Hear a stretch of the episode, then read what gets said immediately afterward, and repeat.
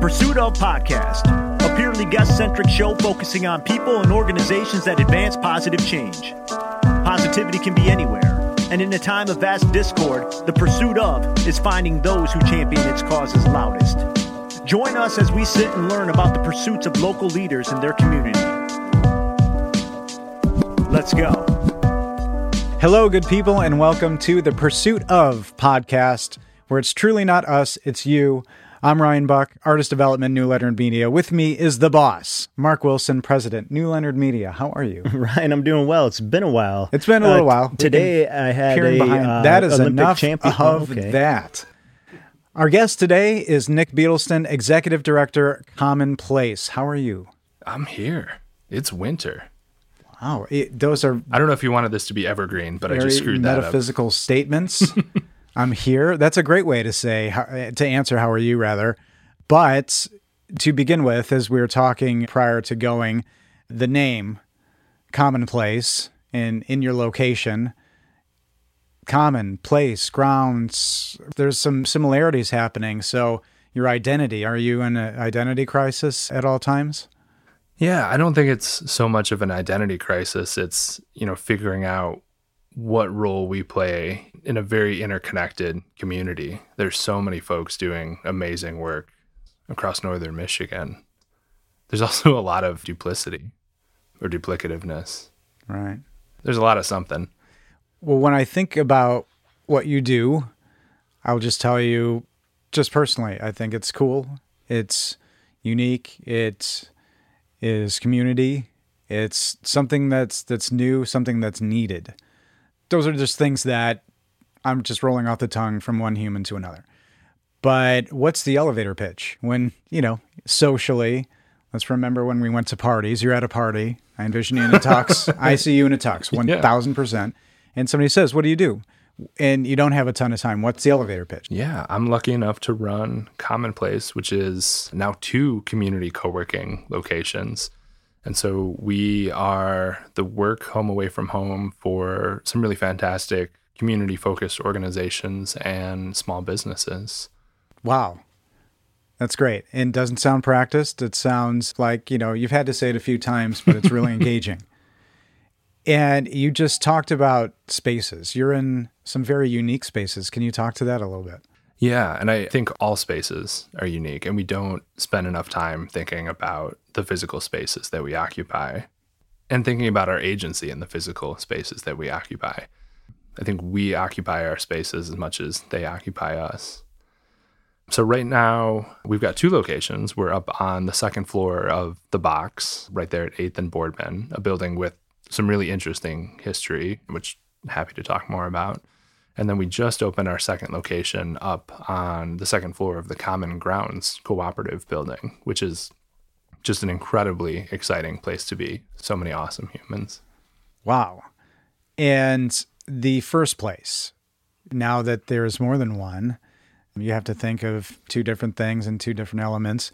But talking about the first place, what was special about it? Why was it the place to be the first place? Yeah, it's actually not our first location. We started up above Rare Bird, which looking at the the history of Rare Bird is also a really fantastic place to be. What Tina and her team have created there is a phenomenal, really employee focused, community centric business. So it was great to start there. So we were up there in 2017. I was a tenant of the space at the time. And then moved over to the box, I want to say around 2018, 2019. Uh, and that building started off, as its name would suggest, as a cigar box factory, serving one of like 30 cigar companies in Traverse City. There used to be a ton of tobacco processing up here, Canadian tobacco. That doesn't come up a lot. No. It hasn't come up a lot on this podcast, and we're with a lot of prolific Traverse City folk a lot. So, what, in your opinion, does a space need at this point in your time with Commonplace? What does it need? And real quick, I, I will add that that building has been a number of things. Probably the cigar box factory is the least interesting. For a number of years, it was a, a really progressive physical therapy studio, particularly serving those with special abilities and needs. And so they What time frame was that? Does that? Yeah, uh, that's that a something that's a known? great question. Yeah. Jeff Haas, who's with Building Bridges for Mm-hmm. Music, was really instrumental in that physical therapy studio. No pun intended. And yeah, so they would again work with special needs and really get those people that they served out in the community across Michigan participating in, you know, races and other things to normalize that, to take some of those physical activities out of the realm of, you know, seasoned athletes and, and make them accessible to all kinds of folks. Way before it was super cool to talk about accessibility. Right. Well, that's an interesting point of view because it obviously led somewhere. And how significant is that to the culture of the organization? Because hearing you talk about it, there's knowledge, but there's some passion there. So I, I totally circumvented your earlier question, but I, I think there is a strong through line because what a physical space needs and what a physical space can be doesn't really stop at the boundaries of that physical space. I think having a, a finite space sort of gives you agency and authority to convene. Hey, we got a we got a place. Come to our place. But really, what it can serve as is a home base for work that really reverberates past those walls if you're doing it right. Yeah. And it's not easy. I mean, I Lord could- knows we don't that- do it right all the time. You didn't circumvent anything. I could be on this track and hearing you for the next nine hours because you talk about how a space feels and it's important. And I don't think that's talked about enough and probably not talked about enough at, you know, major corporations decidedly, you know, places where that stuff matters, probably more and more. But you, you still have to be a business and you have to operate. So, what's kind of the down and dirty stuff? What are the things that a building or a space really needs for you to be successful? Yeah, it's it's so dependent on the people that inhabit it.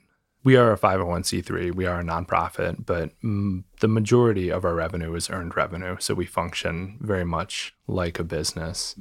And co-working is a fascinating industry. I would posit that most people that are in the co-working industry don't understand the industry that they're in. Because if you look at a co-working space sort of conceptually, if you look at it on paper, oh, it's pretty straightforward. I'm just going to buy a building or lease a space and then I'll sublease it for more than I'm paying and I'll make money. Yeah. Easy. Right. Right.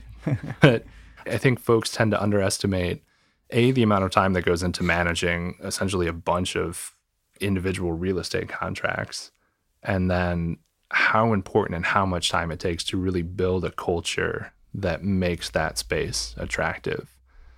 I think what's in a physical space, somewhat ironically, matters less than what's happening in that space, than who's showing up and how they're showing up. Right. I think we've all traveled and been to really cool looking co working spaces that were ghost towns Mm-hmm. because they built the thing. They didn't check to see if anybody in their community wanted it. They, they didn't figure out who that group of people was that was really going to initially inhabit the space and who they wanted that space to be for. They just Sure. build something shiny. Well, you touched on something there. Oh, sorry. Uh, I was going to ask it. So, is it more you're looking like it's niche down where there's synergy between the organizations that utilize that space, Yeah. similar to in a business world with having referral partners, potential referral partners, subletting some of your spots so that like there's Yeah, r- referral partners, I I think at a base, but that still tends to be very transactional, very sort of quid Yeah. pro quo. What we're lucky enough to have in our spaces are organizations that are already working together or are really excited to be in an environment where they know they're going to wind up working together. Right. So I think about in our new location, we've got TLD, Taste the Local Difference, a fantastic local social enterprise right down the hall from Annaberry Farms, a great ethical animal husbandry farm. They're not collaborating together yet that I know of, but one of the reasons they want to be in that space is because they know they're going to have a chance to work together. And then Crosshatch is right down the hall from them. They're already teaming up.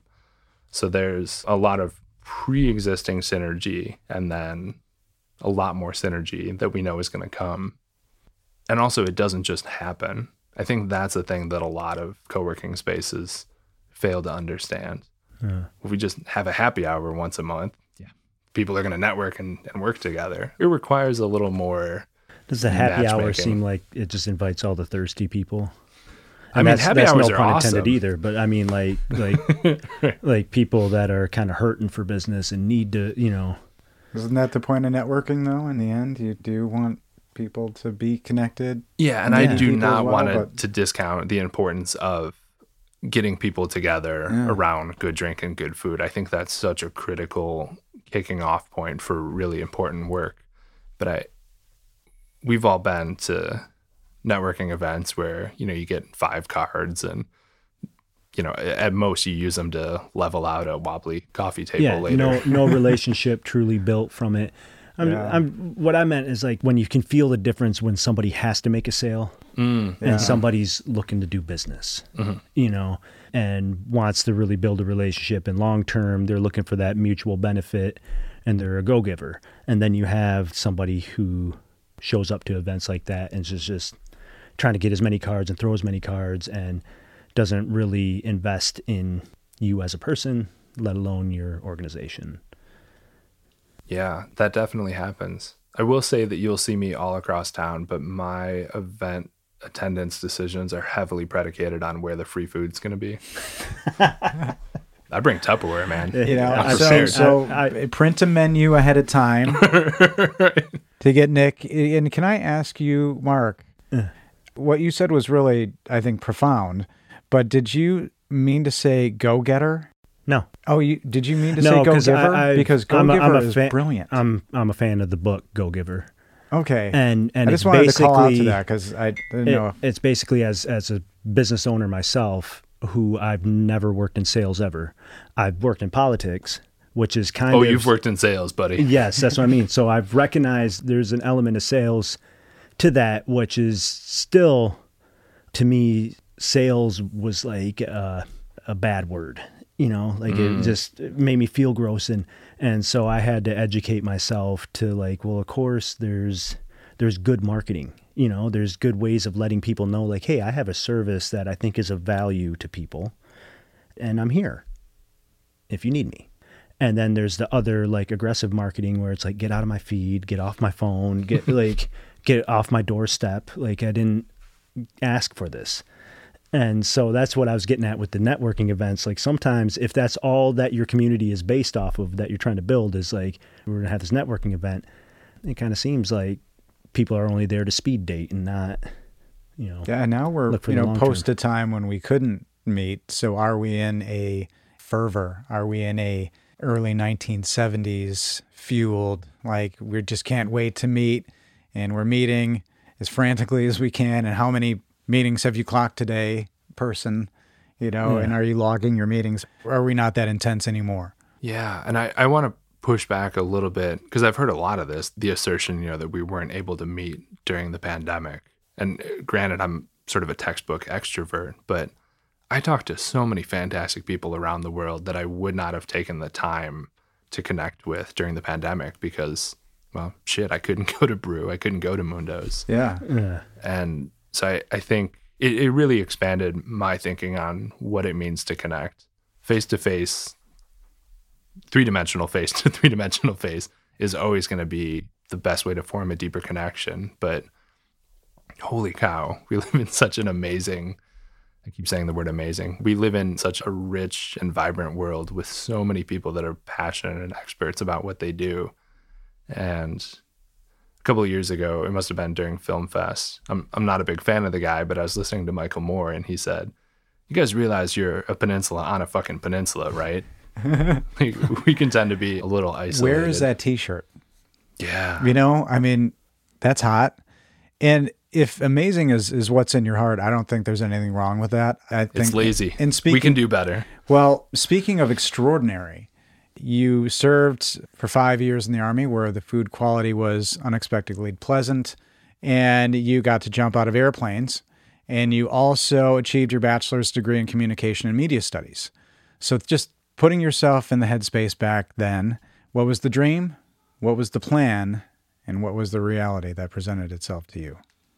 I think I watched too many action movies in the, the late 90s, early 2000s. I had, a A re- kindred spirit. I knew I knew it. I knew it. Yes. I had a very specific idea of, yeah, what I was getting into. You know, I think it's it's borderline criminal that we let military recruiters into high school because man, we're just so stupid. Well, I'm projecting. I was so stupid at that age. Yeah, I'm sure for me a lot of it was escapism at the time. You know, I'm I'm getting out of the the town, the family, the immediate surroundings that I was mm-hmm. raised in and I'm going to go around the world and meet interesting people and shoot them. Yeah. The old saying. Yeah. yeah it's, I mean, it's, yeah. Interesting how that's been commoditized, even that phrase. yeah. It, it sticks for a reason. I was a really lousy soldier. I was just not cut out for it. Is that something you're saying now, or did you think that at the time? I mean, I'll, or were I'll- you told that at the time? yeah, to use I'll, a cliche. I'll show you. I'll show you the letters from commanding officers. How so? Like, At least one of them wrote in a counseling statement, "If you were in any other military, we'd have shot you by now." Which is Wow. That's not still legal. pretty is it? So- fantastic. I wish I had that framed. what do you? That's some good I'm, motivator. I, I mean, to go in this direction, I'm just really curious. Like, not a good soldier, as in your workout ethic wasn't there, or you didn't fall in line, or you challenged the authority. Or, Yeah, I definitely constantly challenged authority. And people sometimes wear that as a badge of honor, but there's an effective and a tactful way to push back against authority. And Yeah. then there's just stupid rebelliousness. Looking back now, there were so many people who could have been mentors who I think were trying to help, yeah. but I was just too young and dumb and headstrong. And thought you were going to win the argument. right. Which, how could that possibly? well, you had to have had a, re- a reasonable expectation of the role of authority in any branch of the military. So was I it? don't think I did. You did. I don't think. I, no, I don't think Was that it- expectation was uh, rooted Was in any kind of reality. the JCVD movies in surplus that gave you maybe an expectation of maybe I'll be the guy who kind of bucks the trend and gets to be the rebel, be the Bill Murray in stripes, and Yeah, I don't know what the fantasy was, and I, I should say I did two deployments. I worked very hard while I was in the military, but I still spent a lot of time thinking about, man, if I'd have made some different choices, could I have gotten more out of those Those years. those five years? Would I still be in? Well, see, I was wondering if you're more like Luke Wilson with his like, you always said lead follower get out of the way, so I got out of the way. Like, an idiocracy reference. Yeah, Well, and, and Great again, I didn't, that's what I was trying to. Another kindred spirit moment, but I, I- that's what I was trying to get to. Is you know you were clearly doing some significant things there. You had some significant learning. So this is kind of the dream we talked about that was clearly shattered. So then, what was the plan, and then what was the reality that presented itself? Yeah, and part of some of the self-depreciating nature of that comment I don't know if this fully comes across. I have great respect and reverence for those people that have the kind of fortitude and discipline to be career soldiers. Again, not a path that would work for me, but just hugely impressed by what people can do and what they have done for causes that they believe in. It was really interesting to be on the ground in places that you normally only hear about, read about, and to talk to civilians and to learn about what they were living through and, and what their experience was.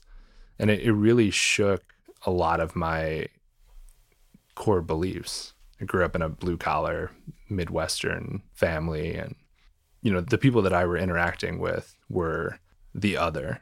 You know, I'd only seen them again in, in movies. The other, and was that a concept that was known to you at the time, or did you firm that at another period? No, no. I, I mean, th- there was certainly some lightning bolt revelations, particularly on my first deployment in Afghanistan, when I was just out talking to people and realizing, oh my God, I know somebody exactly like you back home. I know somebody exactly like you back home. Oh, we all, I mean, it sounds super kumbaya, but the personal revelation, because I think everyone has to experience this firsthand. Oh, holy shit, we're all pretty much the same. We, we want the same things. There are really exciting, unique cultural differences that should be celebrated. But when you boil it all down, people Yeah. want to be left the hell alone. They want their kids to have a better Yeah. life than they had. They want to pursue their work, their art, their craft. No, that's not too kumbaya at all. We put people are people over the segment if we could afford it. the the rights that's going to be a little bit out of our reach. So, what brought you to Traverse City? Yeah. So when I got out of the military, I really wasn't sure how the skills I had learned translated to the civilian world at all. I was a scout. And so, you know, unlike being a helicopter mechanic, it's, it's really not clear how you go about doing that in a very different kind of peaceful civilian environment. So I bounced around for a little bit, spent some time in New York, which is an amazing city to visit.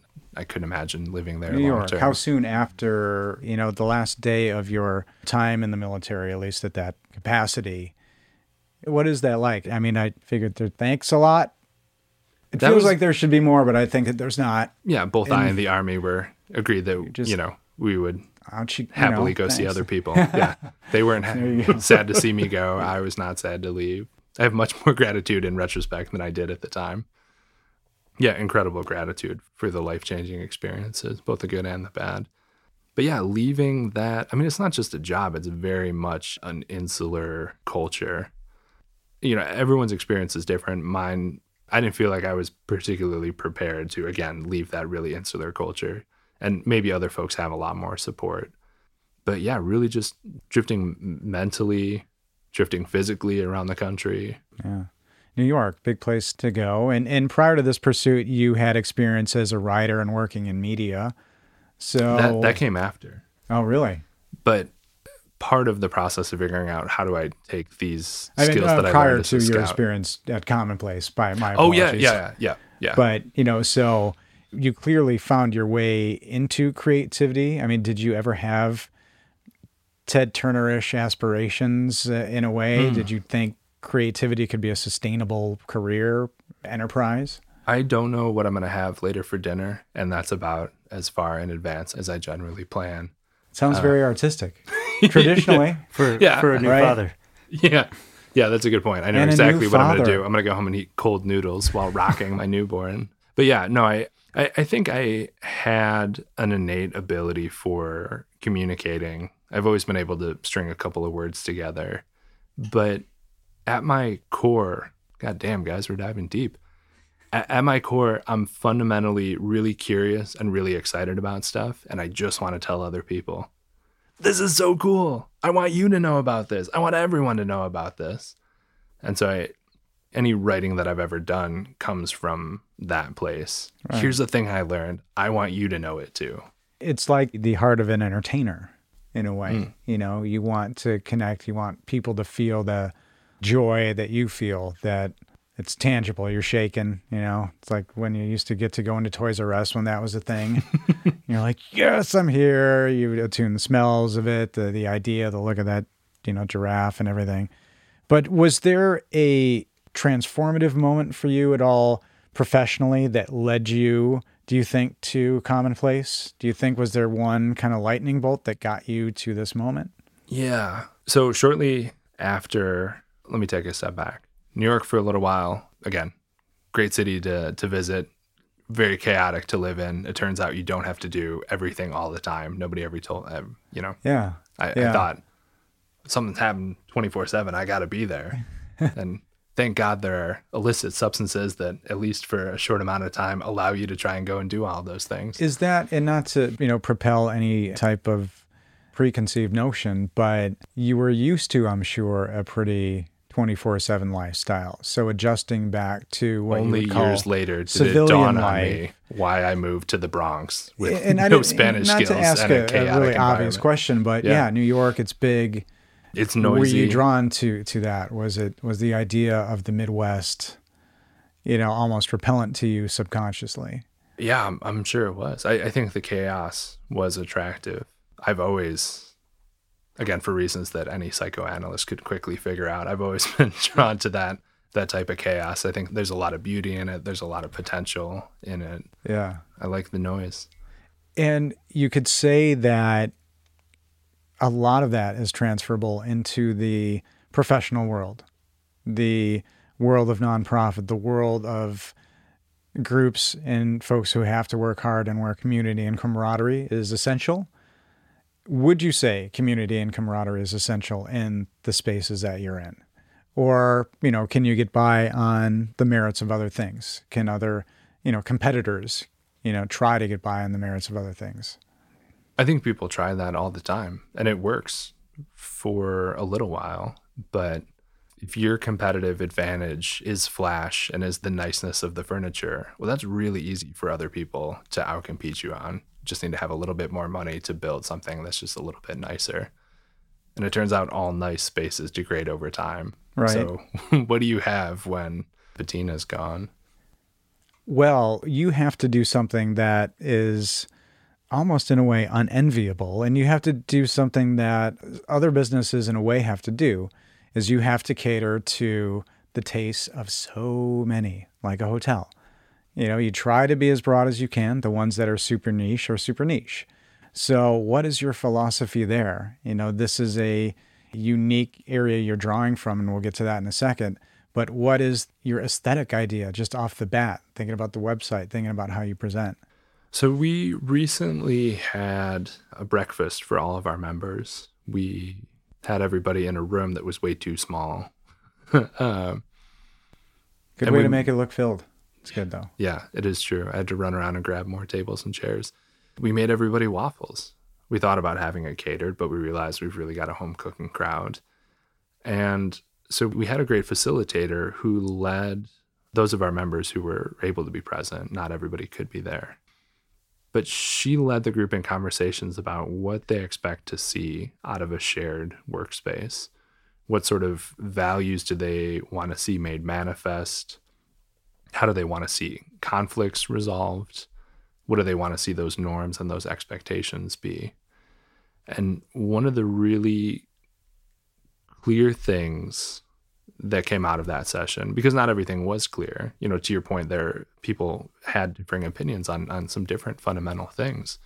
But what was really clear is that our members want and expect to see a co-working space that exists for more than just the benefit and perpetuation of that space.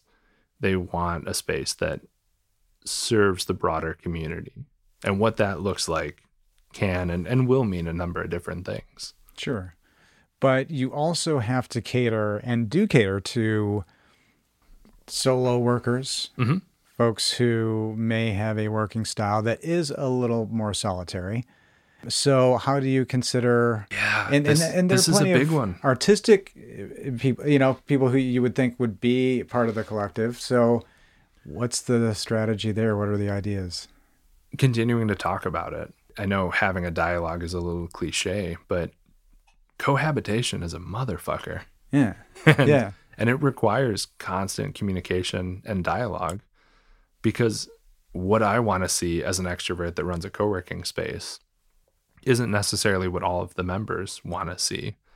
So, one of the things that we've always talked a lot about, and most recently at this breakfast continue to talk about, is how do we, within our space, create norms around collective work and individual work? How do we make it okay for people to close their door, even though it's a very, you know, sort of boisterous, friendly atmosphere, to close their door right. and say, I'm on a deadline, man. I got to get this grant in. I have to, you know, land this client. And there's no easy answer, but continuing to talk through it and work through it. It's not just important for our space, it's important for any collaborative environment, whether that's within one organization or it's you know a, multiple organization right. space. Well, thinking about the interpersonals and talking to you, it sounds pretty joyous, but there probably have to be moments where people are missing. They're not collaborating correctly or in the way that everybody would like. So, is that something that is in your purview and things that you have to deal with in any way, or does it come up? Yeah, I have to be real careful when answering, you know, a question that's been addressed multiple times in our emails and our communications. What do you mean you don't know that? We've made that so clear to you. Yeah. And so it's really important to take a step back and realize that again, our members are not homogenous. Different people need different things and they need different things at different times. Mm-hmm. And while commonplace is one of the most important things in my life aside from family and, and some other really important projects in the community, it's not the number one priority for everybody who's showing up. We hope that it's more than just a transactional relationship of, you know, they pay us X amount of dollars, we give them X amount of square feet. We hope it goes beyond that. Mm. But we are providing a service for Sure. people. You are the first executive director for Commonplace. Is that correct? Officially? Officially, sure, but All right. commonplace was You're was very modest. I mean, can I just say it and you can just nod, or we can just say that you acquiesced uh, with the head motion. So, can you talk a little bit about the structure of the staffing and who you have on staff or volunteers? And after the, having said that, is it optimal right now? Yeah, so I, I want to first start by talking about the origins of the organization. And earlier we talked about the first physical space that we inhabited, but Commonplace was very much the creation of Kate Redman, a very good friend and mentor, and a number of other community members that all came together to design the first space. There were exhaustive conversations with people in the community about what they would want to see out of a collaborative workspace. Many of those folks came from the nonprofit world, but it certainly wasn't exclusively mm-hmm. nonprofit people. Yeah. And so Kate is still on the board of Commonplace. She's still very much involved in providing that mentorship and some of those values, holding space for those values Yeah. and some of those ethos, especially when I'm, you know, looking at an annual budget and having to make tough decisions. She's a fantastic moral compass for the Well, you talked about you know the the desire for this, and so you obviously had that engagement with Traverse City and the area and, and the public. You know, Traverse City seems like a shoe in for this kind of thing, but was it always a guarantee, or was there ever any moment of doubt? Like, is there enough every here for goddamn this? day. Really, really? Yeah. It's one thing for a lot of people to stand up and say they want something. It's another to continue to Right. I, I think this is a challenge that every co-working operator has. All their members say, "We want more events. We want more opportunities to, to be together." And then on that Wednesday night, come on, guys, come on! Every you got to excuse you got to the book out. Comes gotta- out. Yeah, right? kids it's got something. and, and you know they're they're all legitimate reasons because people's time is precious and there are a lot of demands on people's time so uh, earlier when i talked about all the work that goes into building a culture that is really attractive to people that's where where so much of that time goes into it's also if people aren't always showing up in the ways that we hope they would where are we failing them where are we not providing sufficient value? At the end of the day, it's any organization's fault, be they nonprofit or for profit. Uh, Uh, not their fault, but ultimate responsibility lands with them. right. Did you start producing a product no one really wants because you fell in love with it? Are you offering a service that no one really wants because you didn't do the hard work of having those initial and ongoing conversations with the people that you want to serve? Right. it's also really hard when, when you hear feedback that you don't want to hear. Yeah, But and what if you're really passionate, you know, and you believe it, and you and to the point of insanity, everybody else is wrong, you know, and then it's better maybe to try and fail or to have the research and do the right thing and put that energy in a trajectory that's going to yield a positive result if you can. who's the work for ultimately? Right. Is it for Right. one individual or a small group of individuals, or is it in service of something bigger and broader? Yeah. And if it really is in service of something bigger and broader, Yeah.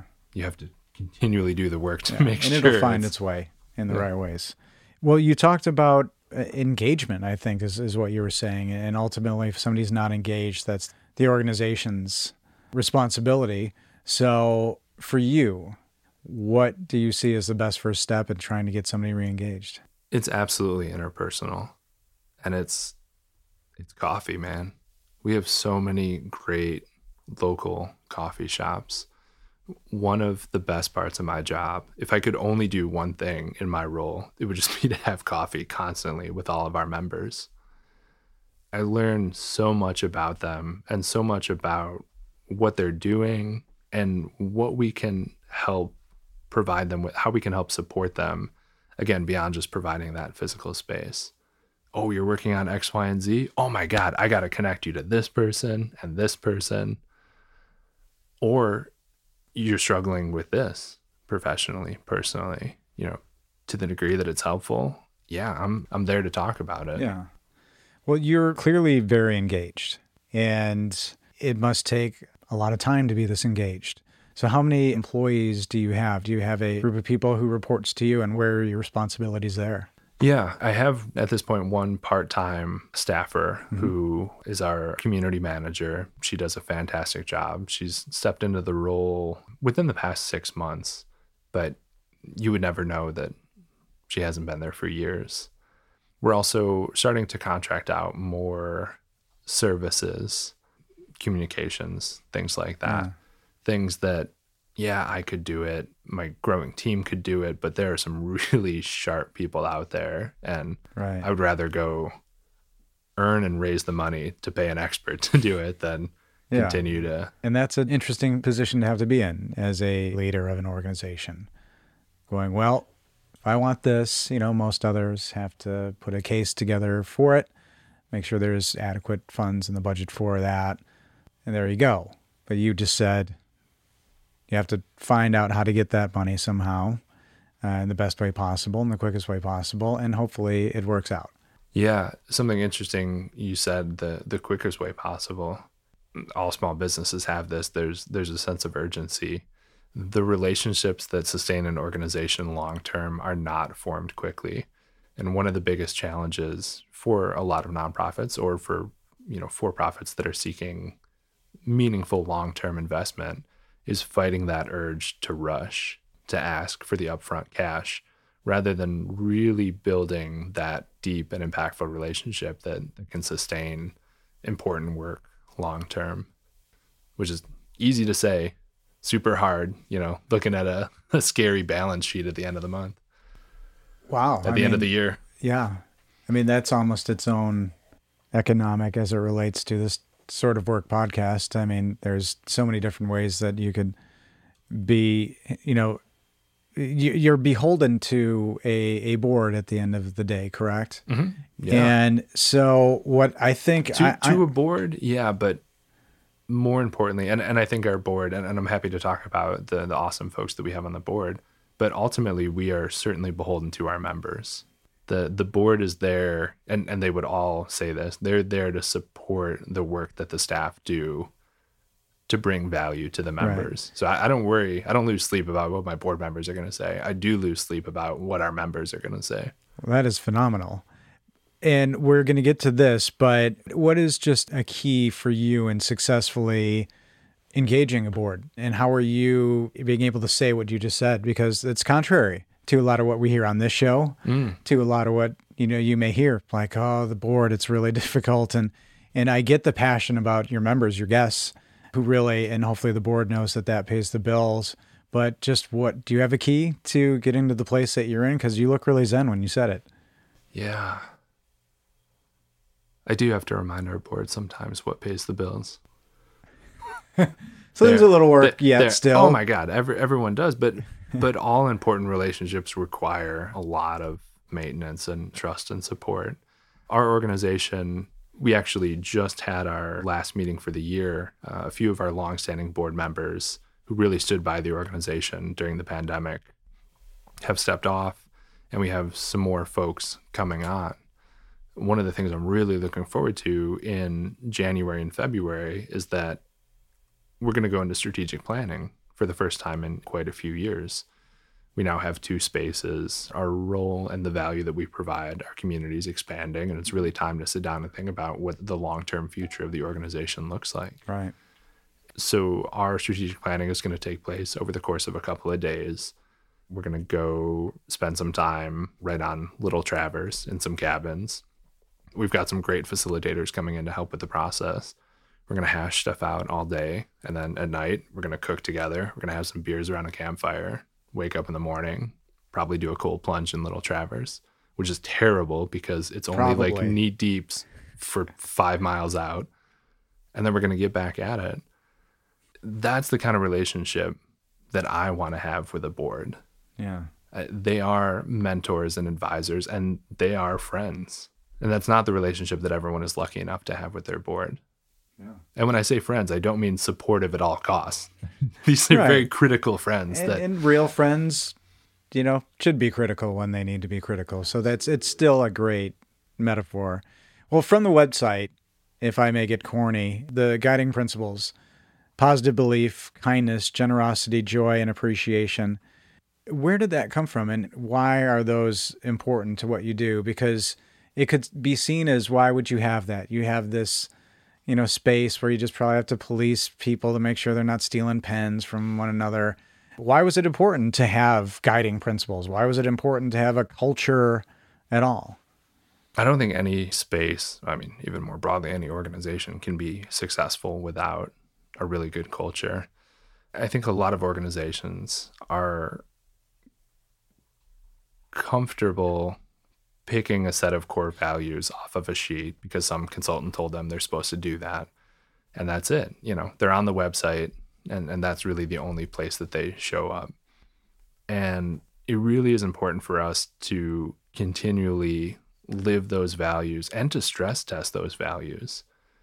And one thing that we've not done a good enough job over the past couple of years is check in with our members and say, are we living up to some of these espoused values? And and that's something we're starting to do more and we'll we'll get really Are they aware ruthless. of the values? Are they, you know, I envision again you seem to have brought them into your heart, your business heart as employees almost. Mm-hmm so, you know, employees sometimes carry a little card of their company's values. You know, how is it clear to the members, you know, what you stand for and how do you use that as a tool to gain, you know, more members? Yeah, having a card to hand out with their values on it sounds terrible. I've guess, been there. I guess worked at places that did that. You know, Here's how you know what we stand for. Asked, we put it on a card. You know, somebody would come up, your general manager would be like, "What's core value five, and if you didn't recite it well, yeah. this may sound reminiscent of the military, and it yeah. at times felt that way. yeah, how exactly. many pieces of flair do you have on your vest? Exactly, right. the flair yeah. principle. Oh man, I, I've thought a lot about this, and I've actually thought about not posting our values or or any kind of values because I this I like very, where this is going. This is rambly and, and unvetted. Mm, I um, love this. But I, I feel like as soon as you, same thing with a mission statement, same thing as a vision. I think these are really powerful tools to motivate a team internally. But I also feel like as soon as you put that shit on your website, mm-hmm. Then you can just lean on it. You can lean on the rhetoric. I, I feel the same thing about accessibility and inclusivity statements. And again, I, I understand the intention and the value that those can bring. But if you have to say we're open and welcoming of all people, you kind of miss the point. Everyone should in your community should know that. They should know that by the work that you do. They should know that by how you show up and, and how other people show up yeah. within your space, within your organization. It's interesting because some people on the other side of it see it printed and think, no, that's bullshit. Anybody can print that on their website. So you're always trying to defend your principles in a way, although that's not what it's meant for. It's meant, and, and the way you articulate it was wonderful in that it's a feeling, but you're trying to convey it to, again, all these different people who have different needs for their spaces. Or it may be this one person who has their own need. Mm-hmm. So again, you still are trying to convey that. And do you think you're successful on a daily basis, or how are you checking your success in that regard? Yeah, we're not above having sayings and platitudes posted on our walls, which is a staple of all co working spaces everywhere. We've got a number of quotes from both Steven Johnson, particularly from his work, Where Good Ideas Come From, and then a lot of quotes from Adrienne Maree Brown and her work, Emergent Strategies. And we've got at least one member who, you know, after walking through the space and chatting with me, said, part of the reason I'm here is because I walked in and saw that Adrienne Maree Brown quote and thought, oh, yeah, okay, this space is for me.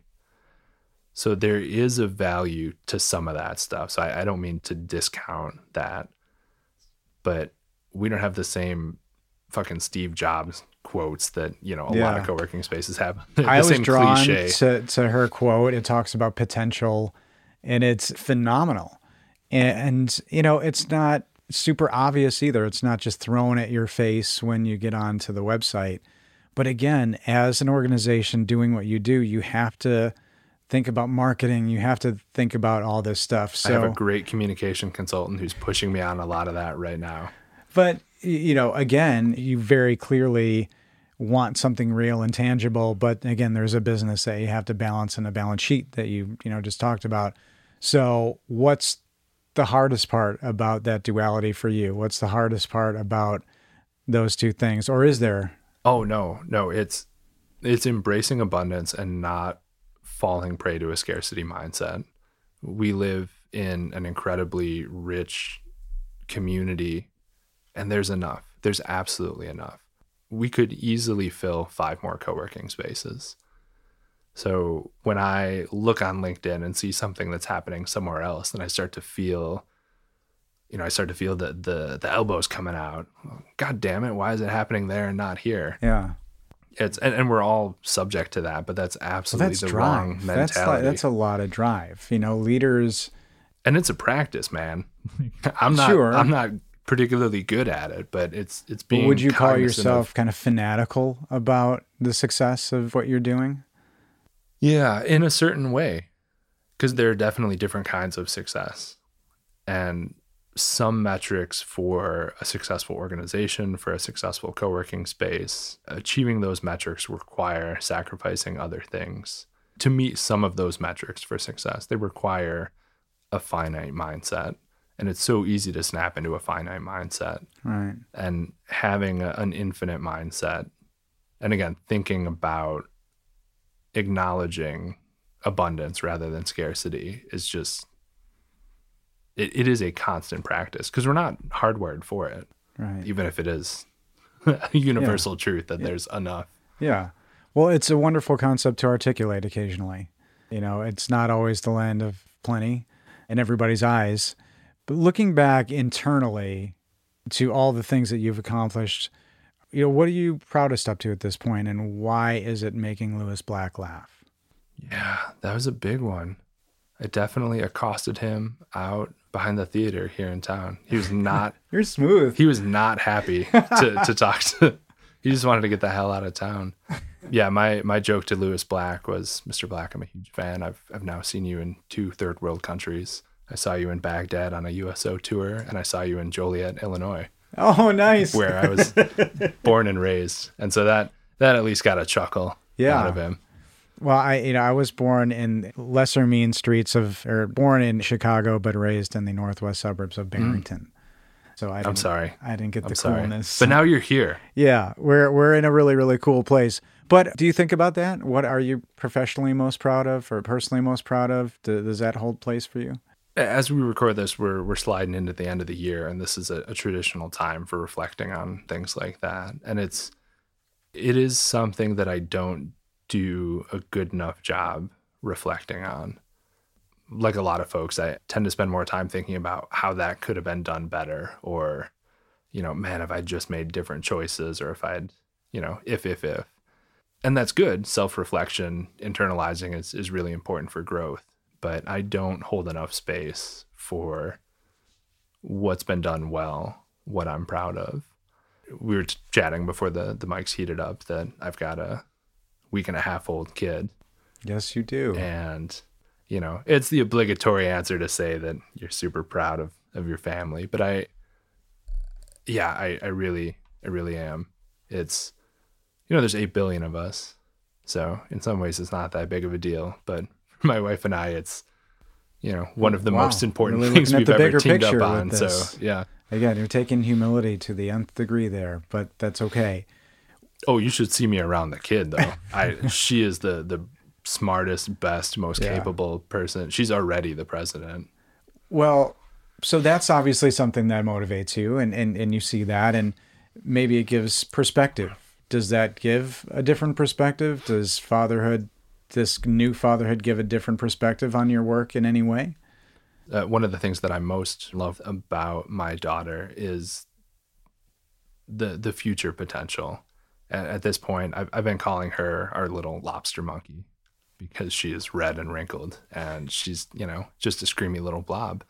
But I, I get so incredibly excited thinking about who she's going to become and and the work that that I and others are doing to continue to push our community forward. I'm I'm really excited to think about the town that she's going to grow up in and she's going to face a whole new set of challenges.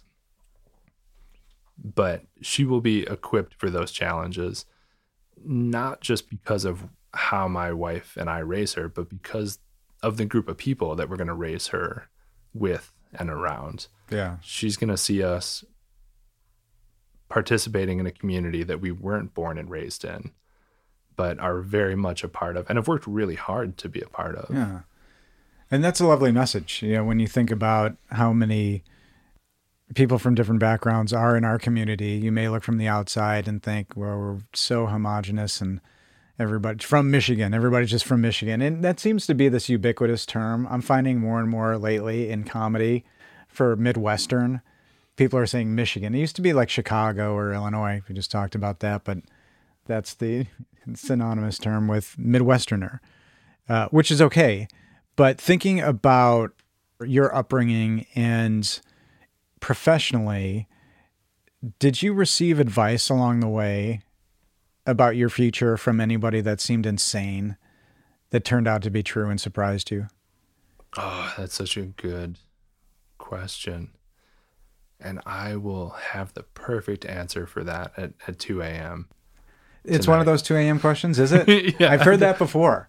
It's not one I ask all the time, but what I'm trying to get at is I, I think people are interested in knowing what makes successful leaders and people who are doing good successful because you have this balance. You have to balance a business. You have to balance, you know, it's easy to talk about feeling good and, and, and creating togetherness when you're able to do it.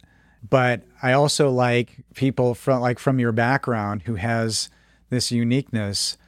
I have to feel along the way somebody said something to you when you weren't listening to authority and you were like reflected on it maybe at 2 a.m. and went, man, I put that into play at work today from that person. I think it's less what people have said and and more about what they've done. So we, especially in the past couple of years, you know, we really idolize, uh, let's say Navy SEALs, for example. You know, there were some movies that that came out there, they're real popular. Everybody loves special forces. The reason they're so incredibly competent and capable is not because they're made up of a bunch of Jean Claude Van Dammes it's because they do the little things over and over and over again.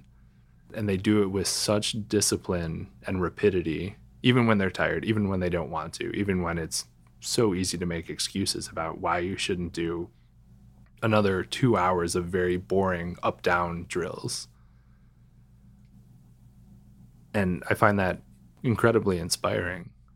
I also think about Zingerman's, a great started off as a deli out of Ann Arbor, and they're now a multi multi million dollar business. They're known for their customer service and for their really incredible food. Yeah.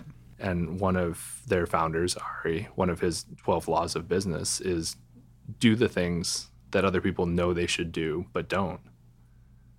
And it's there's no real secret sauce, I think, to to leadership or to performance or other things it's real easy and frankly lazy to take a look at some of those outliers like Steve Jobs. Mm-hmm. Yep, those people totally exist, but really what's much more common in incredible leaders and, and not just leaders but people that get shit done is they show up and they know what they're supposed to do and they just do it they don't make the excuses they do the reps they have those uncomfortable conversations face to face? Wouldn't it be easier to just send an email or let their staff worry about it? So I'm I'm rambling a little bit, but I think it's actions over inspiring words that have most impacted me. Uh, well, I mean, I think you know the act of rambling precludes not having a point, veering off. That was very cogent, and it, and it had a great point. Oh, I'm and, glad it sounded that way to one of us. Well, no, no. I mean, it resonated with me because I'm feeling that, you know, your time in the military, you know, all these other experiences that you've had have culminated in a really great fit for what your members are looking for in all of this. But what is the most fun you get to have in the day? And I don't mean, you know, like fun in a silly way, like bringing cupcakes to the team, but what's something that literally gives your heart joy about your business day? It it is collaboration. I, I know that about myself. I cannot work in a vacuum. I can't remember if we talked about it earlier or not. I, I worked in print media mm-hmm. for some years, and being in that raucous, chaotic bullpen, bouncing ideas back and forth, being challenged by editors, and, and being made sharper and better by editors through a collaborative, sometimes violently collaborative process. That's what I love. I, I love working with other people and being challenged by other people, and pushing back, in that there's just that interplay that I find so it's not even sufficient to call it fun because I, I just I can't exist without it. I need that collaborative environment. Right. So you don't have to lean on the one thing you're looking forward to that day. It's a lot of things you look forward to. And we did skip over a little bit the notion of your time in, in media. And, and I just again, kept talking about New York. I was only there for six months. I don't know why I kept going but it's back still, to that. It's still impressive because, you know, it, you needed that to acclimate and get you here, which is, that's part of your journey. But when you think about your, your leadership style, what do you think your defining characteristic is as a leader, and what do you think most leaders could improve upon? Well, I'll start with the second part because I know I know what I can improve on, and this is so much has been written about this. This is a classic leadership trap. But I'm working to have more trust and to micromanage less. I think a lot of leaders who micromanage will acknowledge that they do it, but the follow-up question is great. What are you what are you doing about that? and it people make lots of excuses, but at the end of the day, it is fundamentally about trust and doing some important self work to figure out why you don't have that trust yeah. naturally, particularly if you have a great team, which so many leaders do. If you don't have a great team, fire them and go get a great team because they're certainly out there. Yeah. But yeah, that trust, and I know I'm I'm a broken record, but embracing that abundance mindset, not falling prey to scarcity because that that crops up so many ways philosophically but also very operationally. Right. And this keeps you a mycelium for mission driven business. This is attributed to you.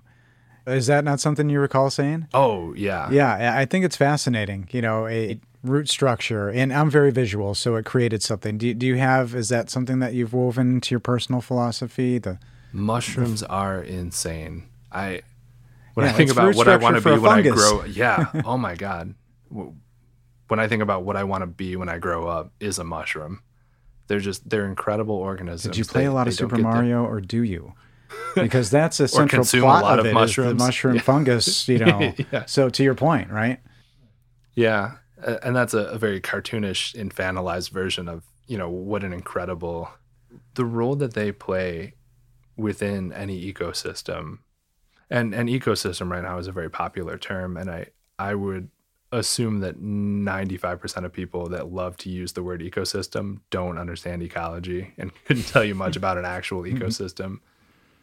I during the pandemic like a lot of people took up gardening and I've learned so much and grown so much in a professional sense from learning about soil composition, learning about mycology, because there are just so many analogies to community building, to organizational development.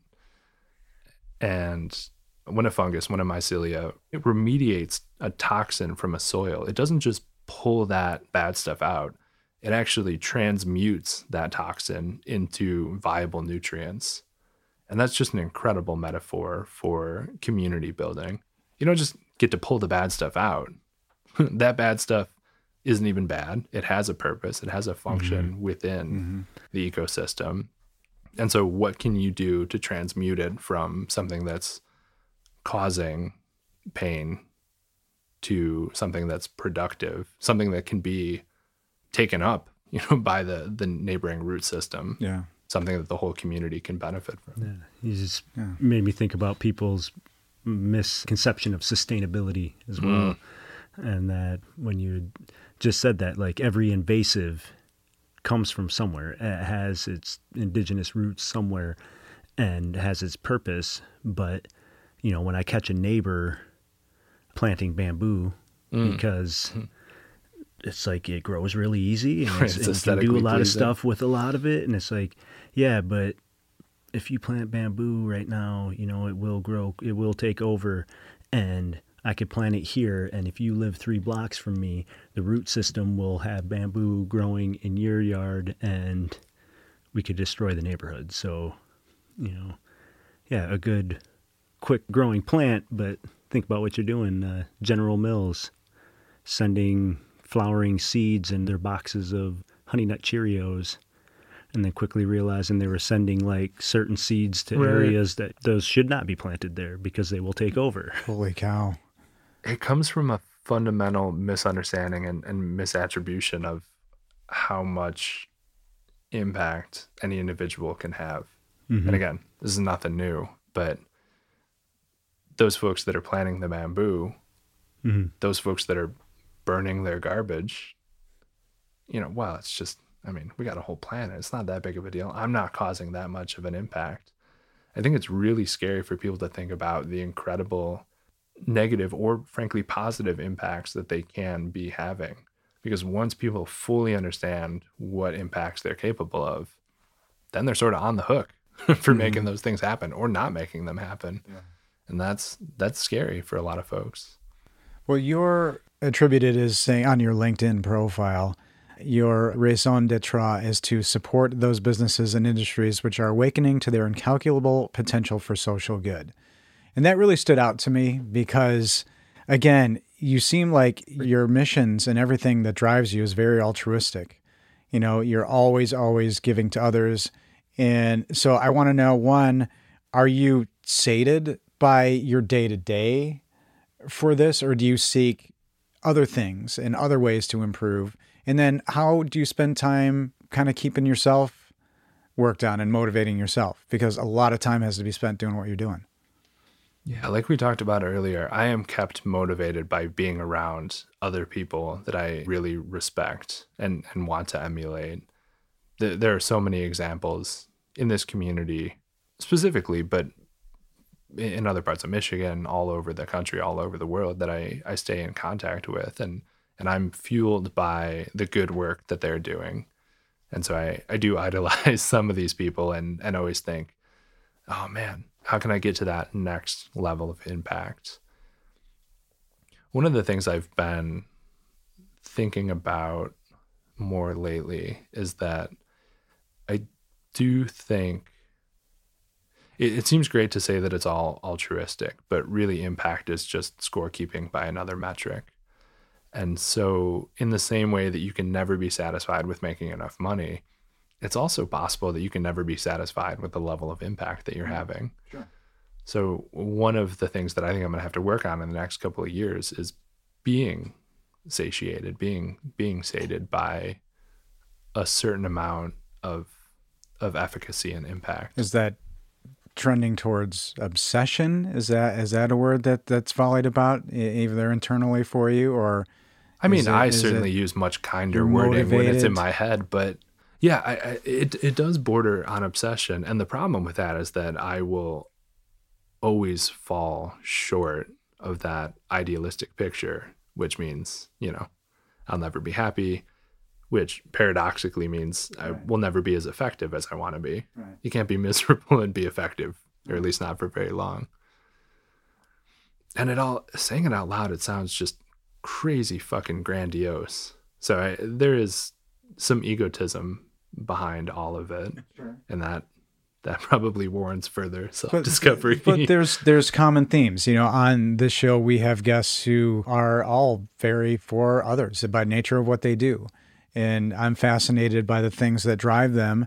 And there is a certain level of dedication and and to giving to others so often. I'm always interested in what you afford yourself as well, what you afford those around you, what time that you have to afford anything to yourself with a brand new baby girl at home and all those new responsibilities. But I have one final question for you, and hopefully it's not too deep and not too heavy, and, and you know you sometimes save things for the end for reasons. But what is your favorite Werner Herzog film, and is McClure's the best pickle juice? You know, if he did a documentary about pickles, I think that would really That would be the most interesting thing It'd be ever. a very dark documentary about about the history of pickles, staring into the abyss of the empty jar. Um, yeah, I, I love Werner Herzog. He's, I'm he's sorry, little- I, I butchered his name. I love him as well. I was I'm one gonna ask you if th- is this why you were so excited I about had- this I- interview? No, well, no, I, I just I, hmm. I had Waiting have for questions question. for our guest, and I wanted to end with his favorite Werner Herzog film or performance, and is the question is McClure is the best pickle juice? Yeah. So his his best documentary is oh my god, now I'm blanking on the name. But it's about McMurdo base in Antarctica. It's everything you'd expect out of a, Oh, a. Herzog film. It's, you know, sweeping sweeping landscapes and, you know, again, his morose I don't know what the Germanic name of that one is narration. either. Encounters at the end of the world. Yeah, that's it. Okay, He also has a cameo on Parks and Rec, which is phenomenal because it's That such a true. funny, upbeat, lighthearted show. And then Werner Herzog You throw him inexplicably in, is just you in throw a him in. You know, he, he's he's in in the world of Star Wars canon now. Uh, Oh yeah. he's yeah. I mean, he's interesting. And uh, McClure's is that the best pickle juice? There are a lot of pickles out there. There There are. are so many pickles I haven't even tried yet. I'm excited about the potential of all Okay. the amazing So you're not ready fermented to foods commit. that are out there in Yeah. the world. Okay. No. I no, wouldn't no, no. want to commit to it either. I just need like another 100, 150 years to figure out definitively Perfect. what is the best. Well, ironically, you know, pickling is a way to. Yeah, yeah, I was gonna say what, what, what, what was what was Seth Rogen in? What Oh was- yeah, was that American movie? Pickles. yeah. Actually, pretty good film. That's Yeah. not what this is about, Not but based on hard science, but right, loose. What? I thought it was. Well, was where documentary. um, can listeners support, get information about Commonplace? Uh, uh, support first, get information. And what can anybody do? Volunteer, donations, anything like that? Yeah, I, I think at this point, going through our website, commonplacework.org, is going to be the best way to learn about certainly what we have available through our, our physical space. We're always looking for folks that want to rent offices, folks that want dedicated desks, folks that just need a place to work from, you know, maybe a few days or even a few hours a week. And growing that family of people that use our space is really a way to enrich certainly our immediate community and, and then more broadly our, our full community. So I think, yeah, I think that's one way to go about it. My email, nick at commonplacework.org. My loving wife is going to murder me, but my cell phone is 719 367 9168.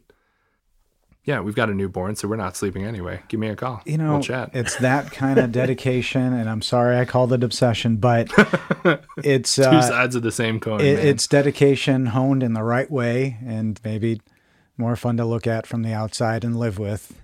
Well, Nick, thank you so much for your pursuits and to all of those who pursue along with you, working to make our communities better and more fulfilling places to live, work, and connect. And I think it's really, really amazing what you're doing. So thank you for taking the time to talk to us. Thanks, man. This was fun. And to all of our listeners, thank you all for listening and thank you for pursuing the positive. Ladies and gentlemen, thank you for joining us again on the Pursuit of Podcast here in 2023. We want to say Kachimi Gwech, thank you to Nick Beadleston for joining us from Commonplace, sharing his story and his efforts to bring community together in one workspace.